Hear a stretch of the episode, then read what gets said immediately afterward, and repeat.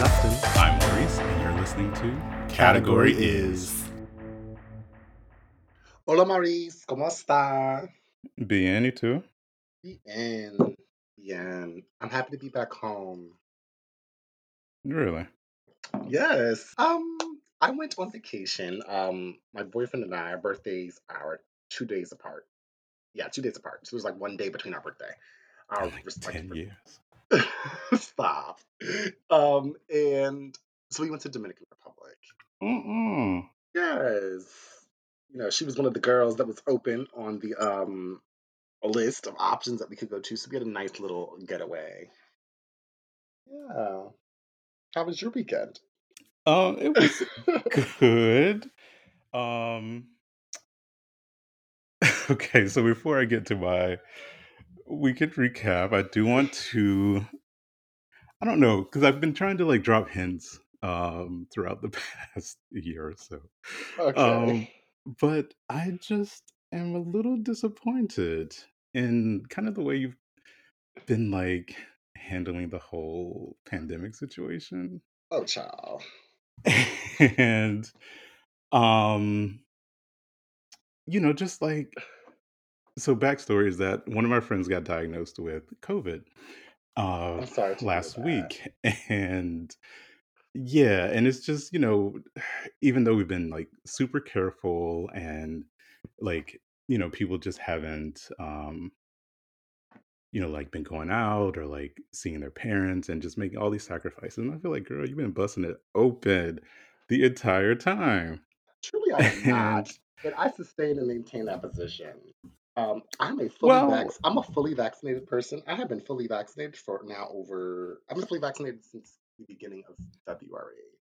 So, according to the C D C, and I made this pl- plans for this trip after I became fully vaccinated, and the C D C changed their uh, information. If you are a fully vaccinated American and you travel domestically, you don't even need to quarantine or get a COVID test. Dominican Republic is not d- domestic. Let me finish this. But if it's international travel, they do require that you get a COVID test. I did test negative. I had to plunge that shit all the way up to my brain, and I'm still quarantining.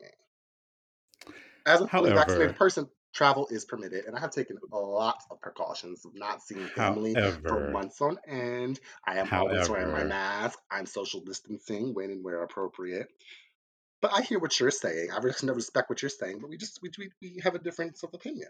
But go ahead. No, it's not a difference of opinion because I believe like even since the beginning, like from day one, you were like on a mission to find a COVID boo and lock it down. And you had what? You were dating multiple people. You were skip, you know, skipping out on quarantine. You were characterization objection. Always out and about, and we've talked about it That's on the podcast. True. You're, you know, you're here, you're there, you're mixing households, you're flying to Florida, you're doing this. You you were doing the most, and I feel like a lot of people were making much, much more significant sacrifices. Like, um, haven't seen my parents, my mom in a year. Haven't seen my family in a year. Like, my niece's birthday last year was the last time the family got together. Right. And, you know, every weekend, you're, you know, and wow. It's okay. And I understand that, you know, I understand that you're, that my friend c- contracting COVID has nothing to do with you. However, I just feel like you probably could have taken it a bit more seriously than you did, or your actions, seriously. your actions seriously. could have been a bit more cautious.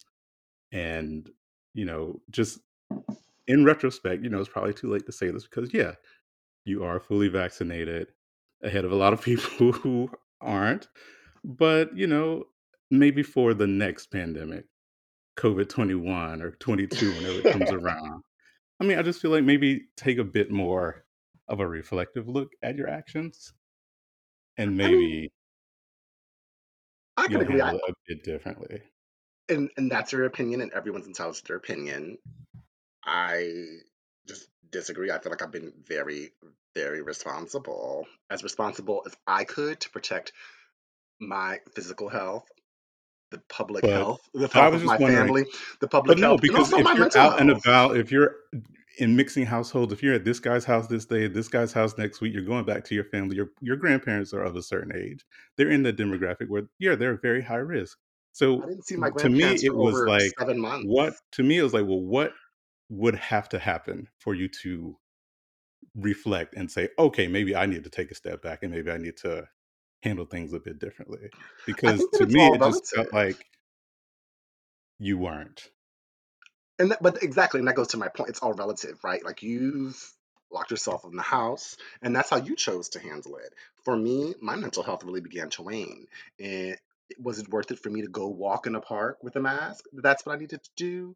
Yes. Is it worth it for me to, you know, to be on to the be dating apps, getting, you know, going on this date and that date? I was never going on dates. I, I dated. Oh, I dated. Well, I dated if it wasn't someone. dates, what was it? I dated someone for months before even meeting them because he was terrified of COVID. What I'm saying to you is this: I think that it's a different comfort level with everyone. I never had COVID. I never not contracted it once. I took lots of precautions. I, I thought that I was very safe, that as safe as I could be to protect myself, my family, and my community, while also attending to my mental health and what I need as an individual to thrive. Personally, I feel like I've thrived in COVID. I think it's sad that lots of people have been losing loved ones and getting sick. But as soon as I had the opportunity to get the vaccine, I got it. I was able to get it through virtue of my job and the nature of the work that I do. And I felt like that was me doing my part in many ways to protect people. That shit was not easy. It was not cute. There is some, at least I had Moderna, there was some symptoms that were not pleasant, but that's what I needed to do. And that's how I felt like I could best help. But damn them other nine months where you were just balls to the wall. I just feel like if you, if you realistically take a look back on the past year, and all the things that you've done, just take an objective look at it and say, oh, maybe I could have done some things differently. Objectively, I think I did better than most of America. Okay. Honestly. Honestly. Okay. No, it's okay. Um, because and this was not an attack on you. I know you perceive it that it, way, it, but it, it, just it felt that way. In No, and I, I prefaced it with saying, you know, I know you're not the reason why my friend, you know, is having this serious bout with COVID, but circumstantially or holistically, macro level, yeah, I get what you're saying. But I think that there's, I think that it's also there's there have been many people that have been much, much more reckless than I have been. And that's no, ex- I'm not, but that I'm not comparing it, and that doesn't excuse it. But I think that I took all the necessary precautions that I needed to take to protect myself, my family, and my community. Um, am I perfect? No. Were there things that I could have done differently? Sure. I mean, when COVID, I, I, my birthday was two weeks before the lockdown last year, right? So it's a good marker. I did not see anyone outside my household and the new person I was dating until Memorial Day weekend. Not Memorial Day weekend, I'm lying. Until, was that Labor Day weekend? Labor Day weekend. Child, come on now. What? Come on. We ain't got to lie on the podcast. What are you talking about? Come on, you like Portia and Bolo. Like, you ain't got to lie about it. Who is Bolo? Child. Real Housewives of Atlanta, Strippergate. But what I'm saying is, is that, you know, I did the best that I thought I could do. Could I have changed some things? Sure, but I, I stand by what I did because, you know, I don't. To my knowledge, I've never had COVID. And again, it's not COVID's not something you get for being a bad person or doing a bad person. The way this shit spreads is so unpredictable. Being a bad person, but there were ways to mitigate your exposure, and you were maximizing that exposure. I don't think, but that's okay. I, I think that's I okay. You act like that, you act like I'm an anti-vaxxer okay. or an anti-masker. I'm saying you were doing some very high-risk behaviors, and thank I mean, thankfully, no one in your circle, your grandparents are fine, your mom is fine, your family is fine. You know, but honestly, I feel I feel very fortunate. Luckily, event, I don't I don't know a single person who's actually had COVID personally. I don't know anyone well, who's had it. Um, well, I I do. And I feel really um, bad. I, I'm sorry for that. This and so, to your friend. Yeah, not just that. Like, my coworker had it. My Um, sister, my sister-in-law lost two grandparents from it. So mm-hmm. yeah, things are very, have been very present with that. And so that's why, yeah, a lot of my actions were to limit my exposure as much as possible. Not just for me, but for the sake of Others. someone else contracting it. And so sure. I took it very seriously. Uh, and so every time you were like, oh, I went here, I was at this restaurant, we went to this, I did this, and we went here and we did this. I was really like cringing because I was just like, okay, like, girl, hopefully no, nothing happens. Thankfully, nothing did. But had it happened, then what would you have your, how you felt about that? And I think that's what kind of kept me from doing a lot of that stuff, like going out and, you know, being amongst people and doing all that. Like, it just, how would I feel if someone else, someone caught it based on the exposure right. that I had? Terrible. And I um, forgive myself. And there's lots of articles um, about how people, how they're, the way they handle the um, the pandemic and quarantining and the various levels of exposure that they're comfortable with, and how that's affecting friendships. And mm-hmm. I feel like maybe if you would have read some of that, that, you know, maybe you wouldn't have gone to that wedding, or, or maybe you wouldn't have done some of these, but that's in the past. You're vaccinated, so tens for you, but in the future, maybe reconsider. All right. So how was but your weekend? Anyway, my weekend was amazing. So we were celebrating our anniversary. Um, so four years went by really fast, and we did a lot in four years. But, you know, it was good to kind of reflect on the past, you know, four years. And it's was honestly, it was like a bit scary for me because my um, longest relationship has been three years. Like my longest relationships, I should say, because both of them like maxed out right at three years. And um, so like almost every day, once we hit the three year mark last year, I was like, okay, like just waiting for it. Like, oh, like, what's going to happen? Is, you know, something bad. Because like, that's my my my framework of reference, I should say. Mm-hmm. And so at some point I just had to be like, all right, you know, let's just, let me just, you know, bring it down, enjoy it. And, you know, here we are four years later. So things were good. We, um, you know, spent time together, of course. We, um, you know, went on like some walks, and then on, um, because I can't really remember like the actual day, so we kind of just celebrated the end of March. Mm-hmm. Um, and so we went to a lovely dinner at um, Alpen Rose. In um, did you eat outside? No, I rented out the restaurant for, for a couple hours, and so it was okay. only the two of us in there. Cute. And it was um.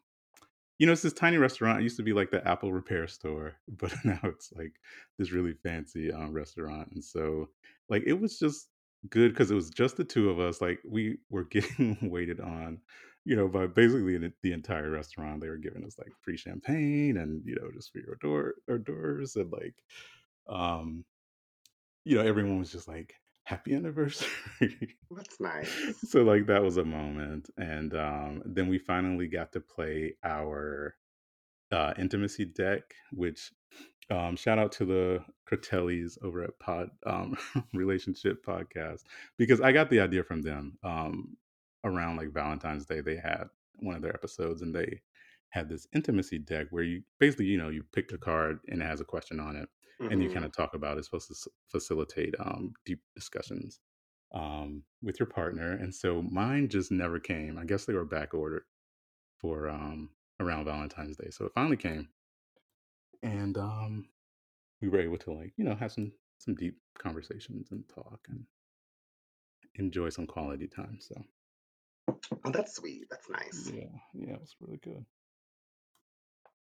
Yes, that's a good restaurant too. I think we went there one year for your birthday, right? Yeah, that was in twenty nineteen. Yes. Um, when they first opened, and yeah. then, you know, they closed for uh, the, the coronavirus um, lockdown, but then they just opened up like a few weeks ago. Um, again, they must have got a P P P loan. I think aren't they who, who are they owned by? I think they just have like um, a big restaurant group they're part of. Yeah, it's the Mike Shulson. Yeah, Michael Shulson. So I want that. Yeah. He probably got a loan, but they got monies. True, true. Based on their prices, they yeah. got monies. Like they were trying to do the um the delivery and like the to go, but you can't. It's like a fancy place. You can't yeah.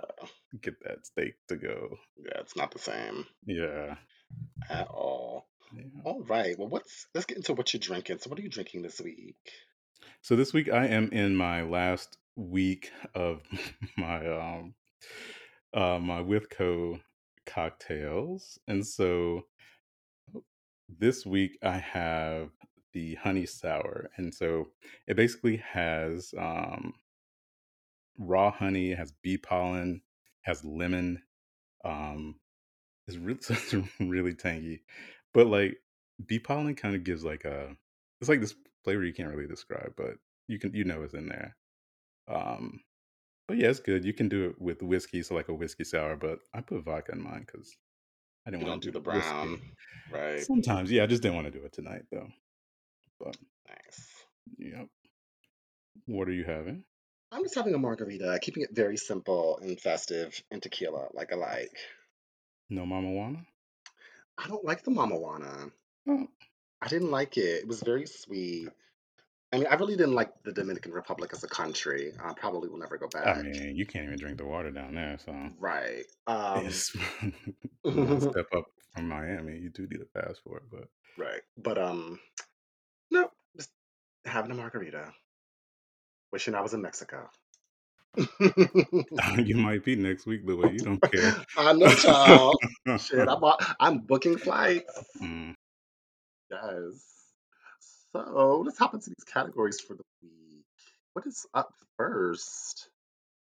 So I mentioned it last week, at the end of last week's episode, about watching the Tina Turner documentary. So mm-hmm. um, I was able to watch it. I actually watched it like three times because to me it was wow. riveting. Like really? I don't, yeah, like I, I mean, we grew up knowing about Tina, but we didn't know about Tina. Like, you knew the songs and you, you know, you knew the spiky, you know, lion's mane wig and mm-hmm. like she rolled her hair in firecrackers.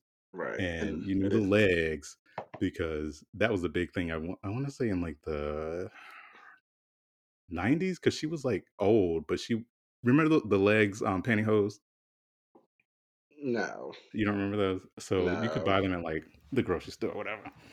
But it was like this pair of stockings or pantyhose, and it came in like a, like kind of like an egg shaped carton. And I remember mm. she was like, she had to be like sixty, sixty-five maybe. She was old, but she got like a contract for the legs because Mama has some nice legs mm-hmm. when she was old. And it was just like, dang, like nobody believed she was that old. And then she had like these nice legs. She was all, she would always wear the heels like on stage. So that's, um, kind of pretty much the extent of like what my frame of reference for Tina Turner was until the movie came out, and that was in like ninety-three. Mm-hmm. With uh, Angela Bassett. Mm-hmm. Yes, mm-hmm. that's all. That's all I know of Tina Turner. It's quite crazy because when I think of Tina Turner, I think of Angela Bassett and What's Love Got to Do with It. Yeah, a lot of people. Right. A lot of people do. But um, it was good because the way they shot it, because I think. When you see like they have that slow that camera that's like slow panning through the house that they used to live in, so like with her her um the house she grew up in, and then like the house she had with Ike, and like it's just all kinds of state of disrepair, and like the wallpaper's peeling off the wall, like the furniture's all broken, the pool's dirty, like the blinds are like all falling apart, and it was just like that slow pan of the camera like through mm-hmm. the hallway, and then like. The um they had like the audio from her interviews and the performances right. They played like the whole performance with, and you just got like captivated by seeing her on stage, and it was just epic uh to me. Oh, that's awesome. Yeah, I'm yeah. the, I haven't had the chance to watch it, um, but I'm definitely oh, going to watch it. No, I've been on vacation, uh, bitch. uh, but yeah, no, I um will watch it, but I've just been getting caught up with the um the Chauvin trial, which has been a mess. But I, I do plan on watching the, the documentary. I'm glad that everyone has had like a really good response to it, because I am yeah. really more interested in her, you know. Yeah, I mean, and, and you know, it goes through the whole story. It talks about, you know, the breakup with Ike, and then like what she had to do after, you know, afterwards, where she's basically on her own, and mm-hmm. um, you know, just she was like performing in Vegas and like these shitty ass clubs, and you know, it just goes back to the saying that, you know, black women don't always do what they want to do; they do what they have to do, and so right. she was a performer. She wanted to perform, and you know, she essentially had to start over after all of that, because you know, in the movie she's like, I don't want anything but my name, because she right. wanted to just give up all kinds of any kind of ties that, you know, Ike had on her, and um and she didn't. So she's sitting there um in her present day home, and her now husband um is like off camera, you can tell, because she's like asking him questions every now and then, but um but you can tell she clearly has P T S D Wow, um, about everything. And you could see like in the, they had like interview footage, and you know, after the divorce, um, they just kept asking her, like bringing it up, bringing it up, bringing it up every interview she did. And she would have like, she would break into a hot flash. She would just start sweating, and she'd be like, oh God, we got to talk about this today. We got to talk oh, about wow. this right now. Oh my God. And she would just like, you could just tell. And she starts like fanning herself, and she's, says that um there's a couple points I'll just she doesn't up. Seem like a sweaty lady though. She does. I don't know, all the old performances I see of her, she's always sweating, but she do be That's dancing hot. And singing her yeah. ass off on the stage. Like right. yeah. And so um just a couple points. So she did say she wanted to um she did a, a People magazine interview in nineteen eighty-one, mm-hmm. and she said that she thought that if she did the interview, people would stop talking about Ike and stop, you know, asking her the same questions about the abuse right. and like everything. And then, you know, it only, it only got worse. And then she did, she wrote the book, um, where's like a biography, I, Tina.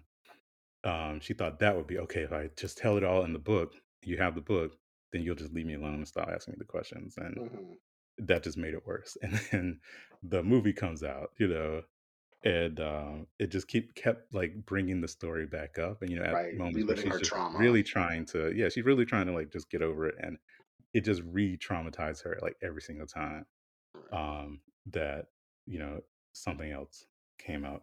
And so she um, was sitting at like the Venice Film Festival. She's sitting beside Angela Bassett, and they were like, "What do you think of the movie, Tina?" And she's like, "I didn't watch it." And I'm not, and I'm not going to. Not, right, right. And they're like, well, I why not? I totally she said, that. I lived it.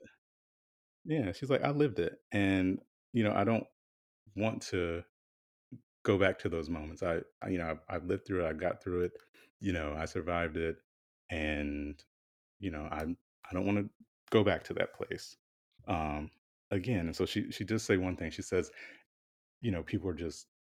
Um, we're so caught up in the story. And then she started, you know, getting so much fan mail from like women, because she was on the Oprah show, mm-hmm. and Oprah um, said, we've got like eighty thousand pieces of mail for you.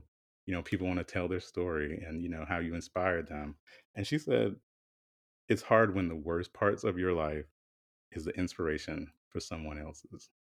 And I was like, oh, wow, that's hard. That's really deep. Yeah. Yeah. Yeah. And, um, yeah, I mean, it's it was it was good. So, you know, like her solo album, Private Dancer, came out in nineteen eighty-four. Mm-hmm. Um, and everyone was like, oh, this, this is your comeback album. This is your big comeback, because, you know, she hadn't gotten booked on like big things since, you know, her and I broke up or whatever. But right. um, she was forty-five years old. You know, she said, this isn't my this isn't a comeback album. This is my debut. Like, this is, you know, the first time she's really like gotten out there on her own. Makes and sense. It's been Makes such sense. A big, you know, splash on her own. She won four Grammys for it, um, Record of the Year, um, Rock Performance, and then also Pop Performance, which, you know, she really had like that crossover appeal. And then she was also like selling out stadiums at forty-five, which, you know, these days, nobody is really doing. I mean, it's a few girls. But I get what you're saying. I mean, Madonna still sells out a stadium, but what they, they well, what they do is admittedly very different. Yeah, right? yeah, right. yeah. But but it was good. Um, she did say that. Remember the the musical, um, Tina? Yes, it starred so, that girl, Adrian. Um, I forget her last name, but yeah, yeah. It's because it started in London, and now they were doing it. Mm-hmm. They opened up right in New York, right um, last year this time, at the beginning of COVID. Yeah. yeah, and I think this documentary was supposed to come out at that time. Right, right. Yeah, because um, you could tell, like, she was saying, you know, when I when um, this musical comes out and when the documentary comes out, she's like, this is my farewell. Oh, you know? Wow. Because so, I know she went to the musical. Yeah, she did go. She went with Oprah and um, her husband. Lovely. Yeah. But it was cool. Like a Swiss guy, right? Yeah, his name is um something Bach. I think it's Edwin, maybe. Like the composer? Yeah, I don't know if they're related, but oh. But yeah, she's been in she lived in Switzerland for I want to say like over twenty years. And oh. she gave up her U S citizenship um probably like seven, eight years ago. Right. Yeah. Love that. It was good. Love Definitely that. Check it out. She said, "I'm staying here." I mean, pretty much. Um, one thing that I did want to talk about that we, I feel like we totally missed. Maybe it wasn't on my radar. Actually, I know that it wasn't on my radar because it's not meant for me, right? Um, I kind of aged out of this artist, Lil Nas X. Did you? Uh, I know that like. Last week, there was a whole bunch of controversy about his new song, Montero, which is his name, like his actual his birth name, name yeah. right? And so he released the song with this video. And basically, if you haven't seen the video, the video kind of starts off with like this whole Garden of Eden situation. And he's like strumming a guitar under a tree. Then this serpent comes and reveals himself as, and it looked like an alien to me. But I guess it was a male alien. And if you listen to the lyrics of the songs, it's like he kisses the two boys kissing or doing something sexual. Then he gets put on trial by all like these like British looking versions of himself, which is like him battling with him, his own uh, reality in terms of his sexuality. And then they kind of banish him from heaven, if you will.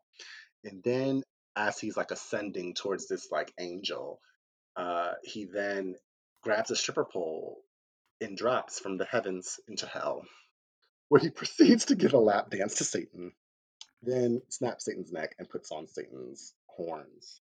Um, this video is not for me. I realize that I'm just older. I'm not like in that demographic where they that. push things towards. You know, think, what do you think it is? Uh, I just think it's a gimmick, and can't yeah. nobody tell me the lyrics of this song, what he's talking about. The beat, nothing. All I can say is he was giving the devil a laugh.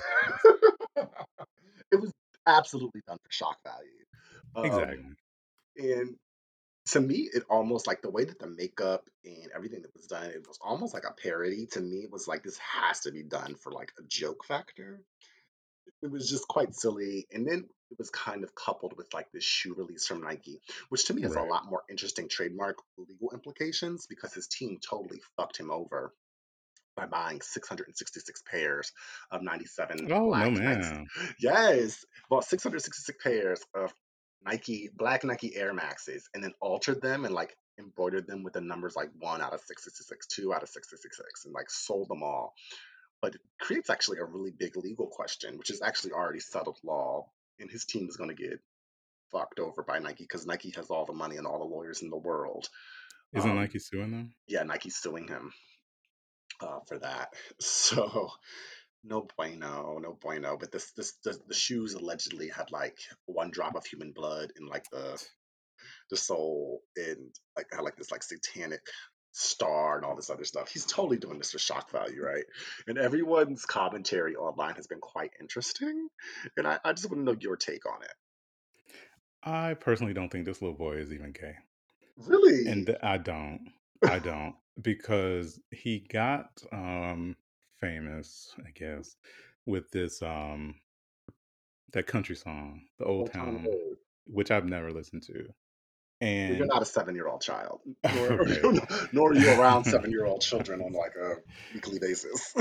and I and so it was cute, I guess. And then it got a little bit popular, but then he kept like doing remixes, and like he would bring a new artist on, and then we'd get a little bit higher. Then he'd bring another artist, then he'd get a little bit higher. Then he'll bring another artist, mm-hmm. and then we get another a little bit higher. And then he finally got to number one, and I guess I think this was like after um, they had changed the rules. Billboard changed the rules where technically it wasn't the original song. It was like all these different versions that they were like combining into one, and they were counting it as one. So it seemed like it charted like amazingly, which if you kind of dissected all the thousand different versions of it, it probably wasn't doing that hot.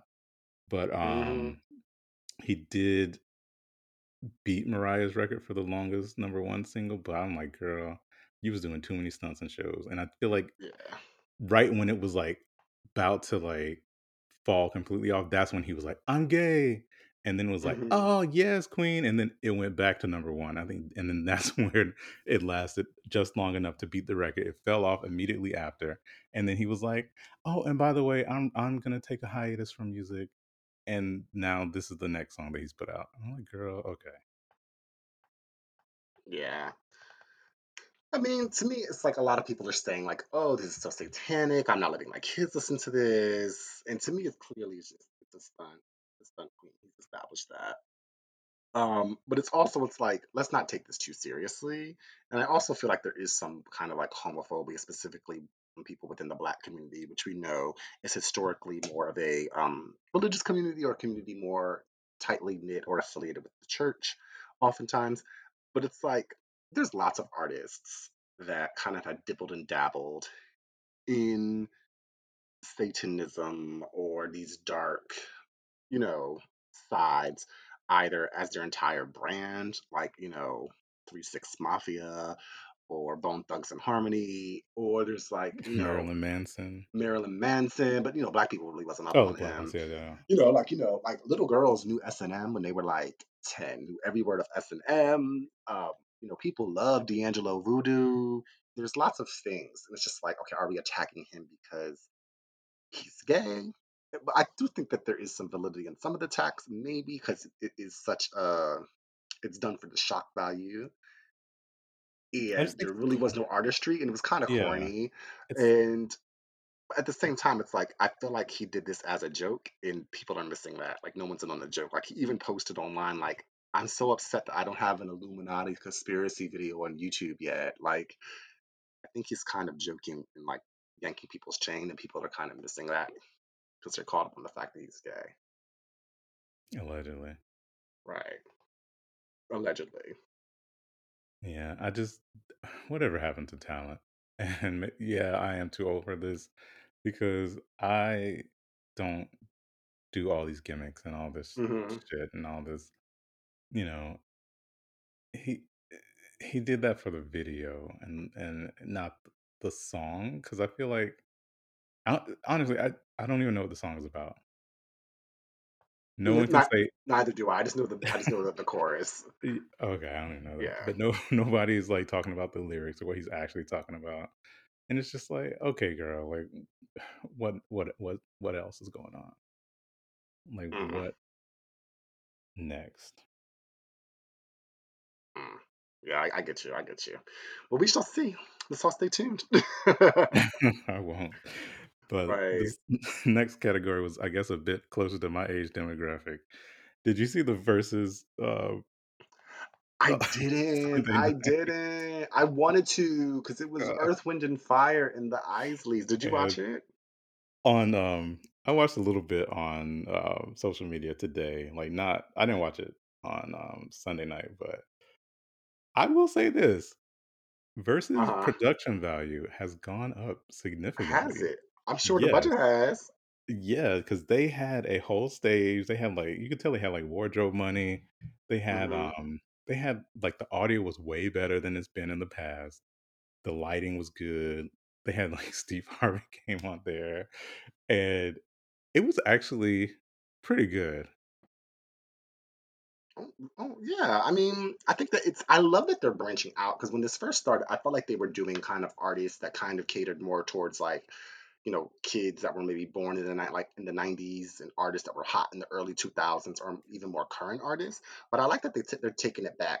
The first, like, you know, nod to that was Gladys Knight and um, Patti Pat- LaBelle. So I like Mhm. that they're keeping it multi generational, bringing lots of people in. You know, Yeah, for sure. Because it was um, it used to be what, like rappers was the start of it, yeah, and yeah. It, then they was, it kind of started off with rappers, yeah. yeah, then they kind of pan- panned out to like you know soul and R and B, and I wonder how many people uh, watched it. They didn't do the the numbers yet, but it was Easter Sunday, so you know the old people. Right. Yeah, yeah, yeah. I'm, I'm glad. I, I- I'm upset I missed it, but I'll go back and watch it. I have a lot of catching up on shows and shit to do.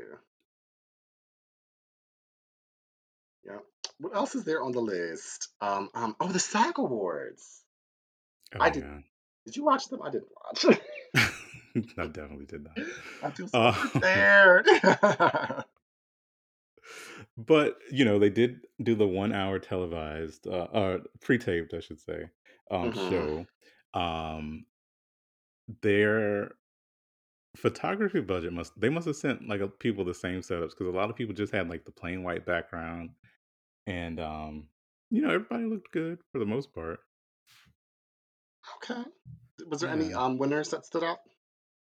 Well, um, Chadwick, of course, is extending his um his run of wins.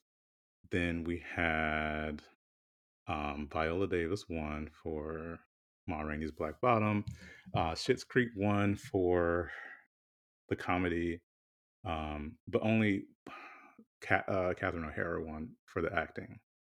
hmm Um, Chicago seven won best uh, uh, film, Right. and those were what the major ones, I guess.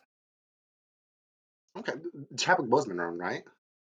You Yeah, of said course. that. He, yeah, he Yes. yeah yeah he won um, for Ma Rainey's Black Bottom, so you know he's the shoe in for The Oscar. the Oscar. Yeah. Yes. Oh, yeah, I don't know. It's, it's I think that it's crazy. It's interesting because I felt like even before COVID, like award shows were kind of taking a dip or in ratings, and you know they were not that interesting, and people They're really not. weren't here for them. I hmm really think that COVID, obviously, the format has had to change. It's either being socially distanced or doing it all over Zoom and using technology. I just I wonder what the future holds for these events. I really don't think that they're going to live on like they used to. I mean, I think they'll still happen, but I don't think they're going to be these huge televised productions and red carpets like they once were. Uh, I don't know. A lot of people don't like the new format because they say that it c- you just kind of forget about everything else. Like you hmm forget about you know because it's about the gowns and the fashion and you know the the speeches and it, it's kind of more like the Right. whole just the whole thing, the whole moment. But they feel like disconnected with the awards. Like it's like oh, hmm okay, they won. Like the ratings have to be like Abysmal. yeah which they yeah. which they were before. You know, they were they were they were kind of Right. declining before, so like really no one really cares now. Yeah. Yeah.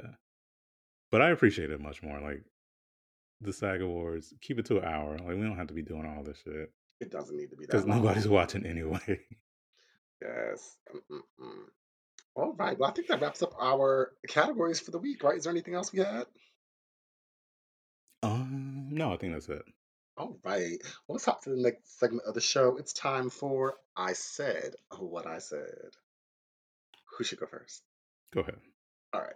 So my I said what I said, it's going to seem really petty. And, you know, in the state of the world that we live in, there's so many more pressing and urgent um, issues or crises, such as climate change, racism, poverty, pandemics.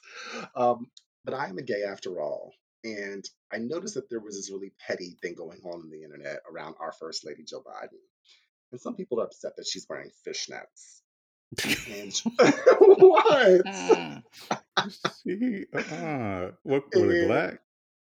They were black, but they weren't Ooh. like they weren't, and they weren't like sexy Beyonce fishnets. They was like they had like this little this little pattern, and she wore them with like a black skirt and like a cut off suede black booty. Um, and they were like, you know, this is unbecoming of a first lady. You know, the the, the right was totally attacking her. Oh, come Meanwhile, on! Meanwhile, like, girl, you have no room to attack her when Melania had her puss and tits her out, whole titties out. See. You know, like, check yourself. You know, uh, don't be so hypocritical.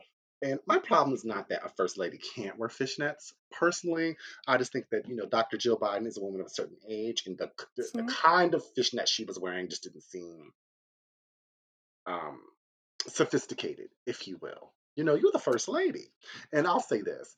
Um, What was a nice distraction, it what seems somewhat frivolous and fun, especially when you have all these really hard, heavy things that are weighing down the world, is I was a person who always loved First Lady fashions.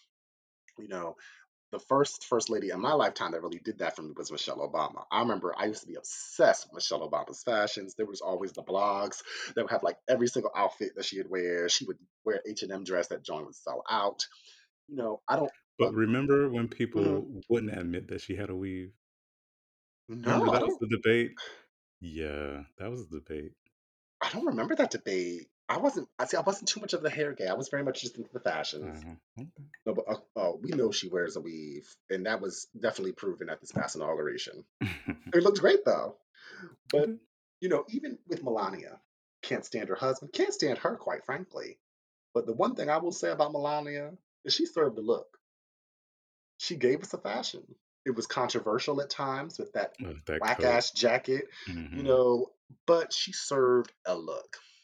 And, you know, Doctor Jill Biden is just maybe not the looks girl. Maybe she's not getting that. But I'm just saying, you know, it, in the first, what, one hundred days of her first ladyship, I have not really been impressed with the first lady fashions. I miss the first lady fashions.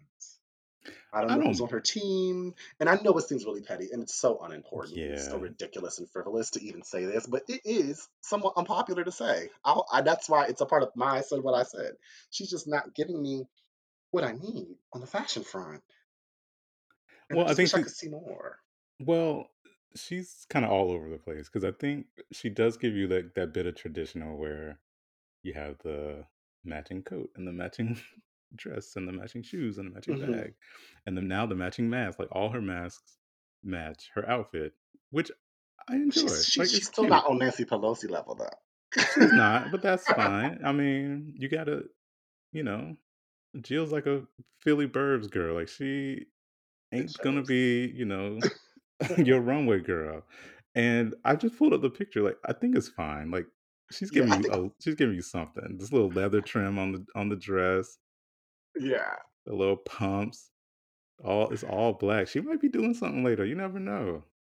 Yeah, I mean, she got some, you know, it's, it's shades darker going on. It's just, it's just not my particular taste. It doesn't seem to be the most refined. That's all. It's the silliest I said what I said ever, probably. But I feel like it was somewhat unpopular to say. I know that it's ridiculous to even be discussing, but that's just how I feel, and I'm being honest with y'all. And I said what I said. I just need more fashions, Joe. She is almost seventy years old. She's doing the best she can with what she got. Just saying. All right, what's your I said what I said for the week? Um, also frivolous, my I said what I said is that uh, your boy Reg God Reg Reggae. Reggae. Regé-Jean Page. Regé-Jean Page. Yes. Uh, I always want to say Pierre. But um, announced the other day that he is not going to return for the second season of Bridgerton. And the internet like blew up the other day. And the internet's not going to return for the second season of Bridgerton. Okay. Like, I just don't see how the story is gonna. Well, I know. So each um is based on a, a series of eight books, and each book follows like one child and their quest for love. So technically, I guess mm-hmm. he's not like an integral part of the story, but girl, you can make a cameo. Like, you're getting too big for yourself. Did you he ever reveal what the reasoning was? Was it? He didn't say. Um, he I don't think he said. Uh, he just was like, "It's been the ride of my life." What ride? You was working for three months. Girl, it just started. Okay. And like, you hosted S N L one time, and you think you don't need Not that shit. Netflix check, right? Girl, okay. But um, that aside, you know, let that man live. Like, I know people are all upset about, you know, him not coming back, and like you said, people just aren't going to watch or whatever. But, you know, as a actor or creator, I guess he feels like, you know, maybe it's the same as like uh, Kim Cattrall, and she and she, you know, Kim Cattrall gave us six seasons though. I well, mean, it's this is a little true. Different. It's a little but, different. I mean, how many premature ejaculation scenes and pull out scenes can Regé-Jean that's true. Do? That's true. Because people I'm will like, start to think that's actually him in real life. Okay. And maybe that was affecting his life off camera. You know, oh, I never, doubt it. I you doubt never know it. The backstory. You never know. Lots um, of people will line up for that premature, I tell you. Two pump they will, jump. They will, they will gladly accept it. uh, you need to up your standards, girl. But um, yeah, just let him live. Like, he will be okay.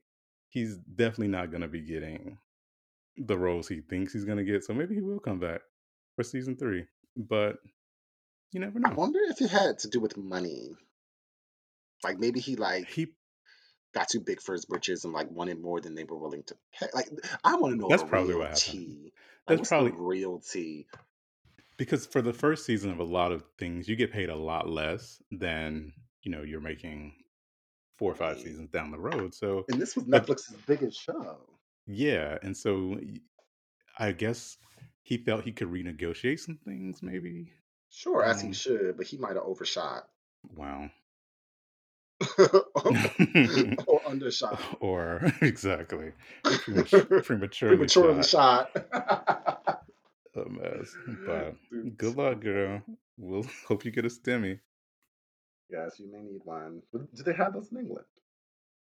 I, I don't know. So. They probably have like a, a better version. Yeah. Well, child, speaking of England, I'm giving my ten this week to actor, British actor Daniel Kaluuya, who was on S N L. He hosted S N L this week, um, similarly mm-hmm. to the now unemployed actor uh, Jean-Pierre.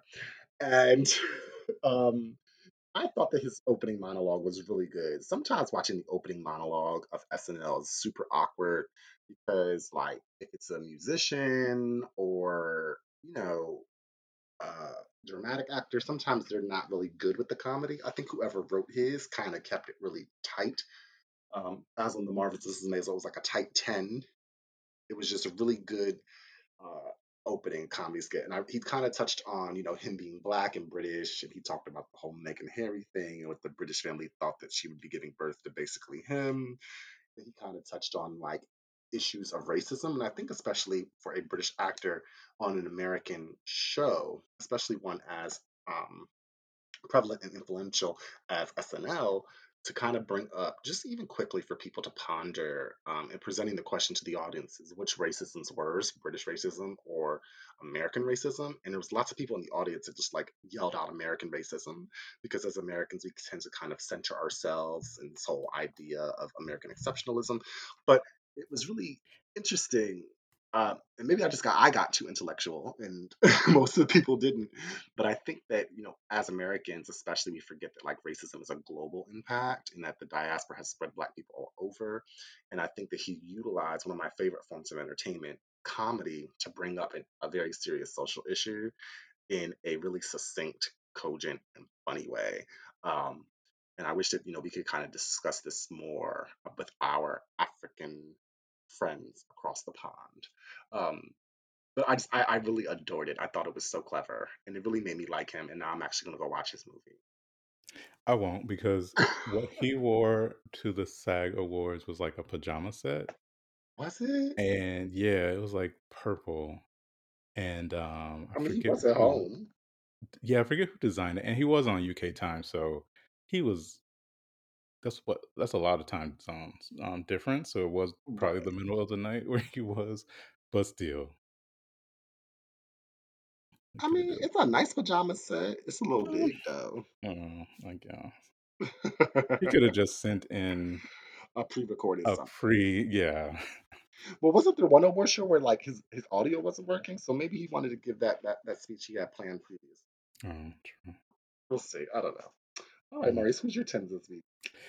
I'm giving tens this week because the level of petty that these people have is what I aspire to on the daily. So my tens is going to whoever works at A O K Walker Auto Works in Peachtree City, Georgia, What? because Say A O K Auto Works? A O K Walker Auto Works. So Okay. this guy named Andreas left his job. He was working there, I don't know how long, but he left.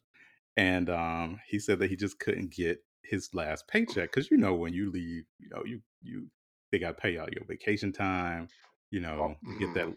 that last check that um you know you got waiting, and so he just said he could never get his his check. Wow. Okay. So he was bothering the people, calling the you know calling down there trying to get his money. They were like, "Fuck you, you left," and so he was like reaching out to the Georgia Department of Labor trying to get you know his monies. And you know, times is hard. I guess he needed it. So Absolutely, he does. It's they an said, economic okay. crisis out here. Pay the man his money. They said, okay, we're gonna pay you. So what they did was they dropped off ninety-one thousand five hundred pennies that were covered in a dirty oil substance at the end of his driveway and left him a note that said, "Fuck you."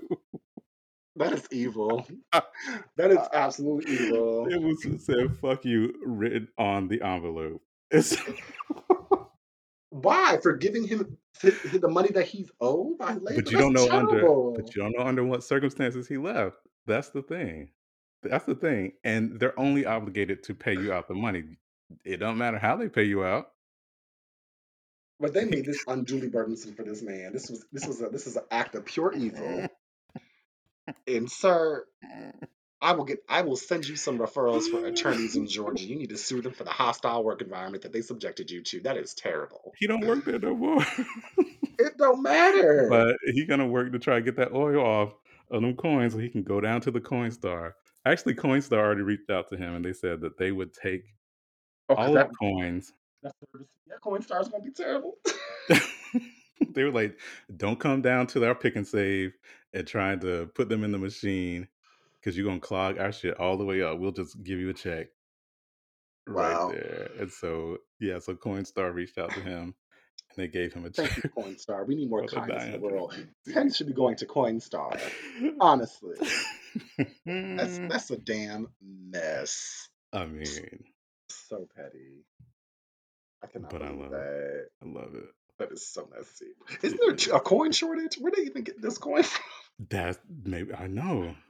Maybe that's why it took them so long That's to real even petty. get them. Ninety-one thousand five hundred. Who counted all of that?